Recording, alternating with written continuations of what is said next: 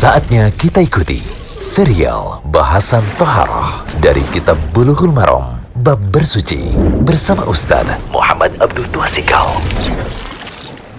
Alhamdulillah, wassalatu wassalamu ala rasulillah wa ala alihi wa sahbihi wasallam Kali ini kita berada di audio ke-72 Masih dari kitab Bulughul Maram, kitab Tahara tentang tayamum. Kali ini kita lihat dua hadis Mendukung pembahasan sebelumnya dalam hadis ke-126 Sekarang kita lihat hadis ke-127 dan 128 Wa fi hadis Huzaifah inda muslimin. Dari dalam hadis dari Huzaifah Dari Imam Muslim Waju'illat turbatuha lana tahura Ida lam najidil ma.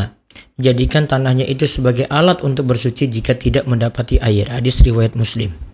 Juga dari Ali radhiyallahu anhu, inda Ahmada dari Imam Ahmad dijadikan debu untukku sebagai alat untuk bersuci. Waju'ila turabu li tahura. Dijadikan debu untukku sebagai alat untuk bersuci. Nah, hadis ini jadi dalil bahwa tayamum itu ada jika tidak mendapati air. Ingat ya, ada jika tidak mendapati air. Hal ini sebagaimana disebutkan dalam ayat yang mendukung hal ini surat An-Nisa ayat 43. Falam tajidu ma'an fatayammamu dan thayyiba. Kemudian kamu tidak mendapat air, maka bertayamumlah dengan tanah yang baik atau suci.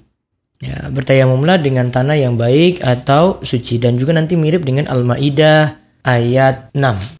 Wallahu a'lam bishawab. Demikian serial bahasan Toharoh dari Kitab Bulughul Maram Bab Bersuci bersama Ustaz Muhammad Abdul Tuasikal.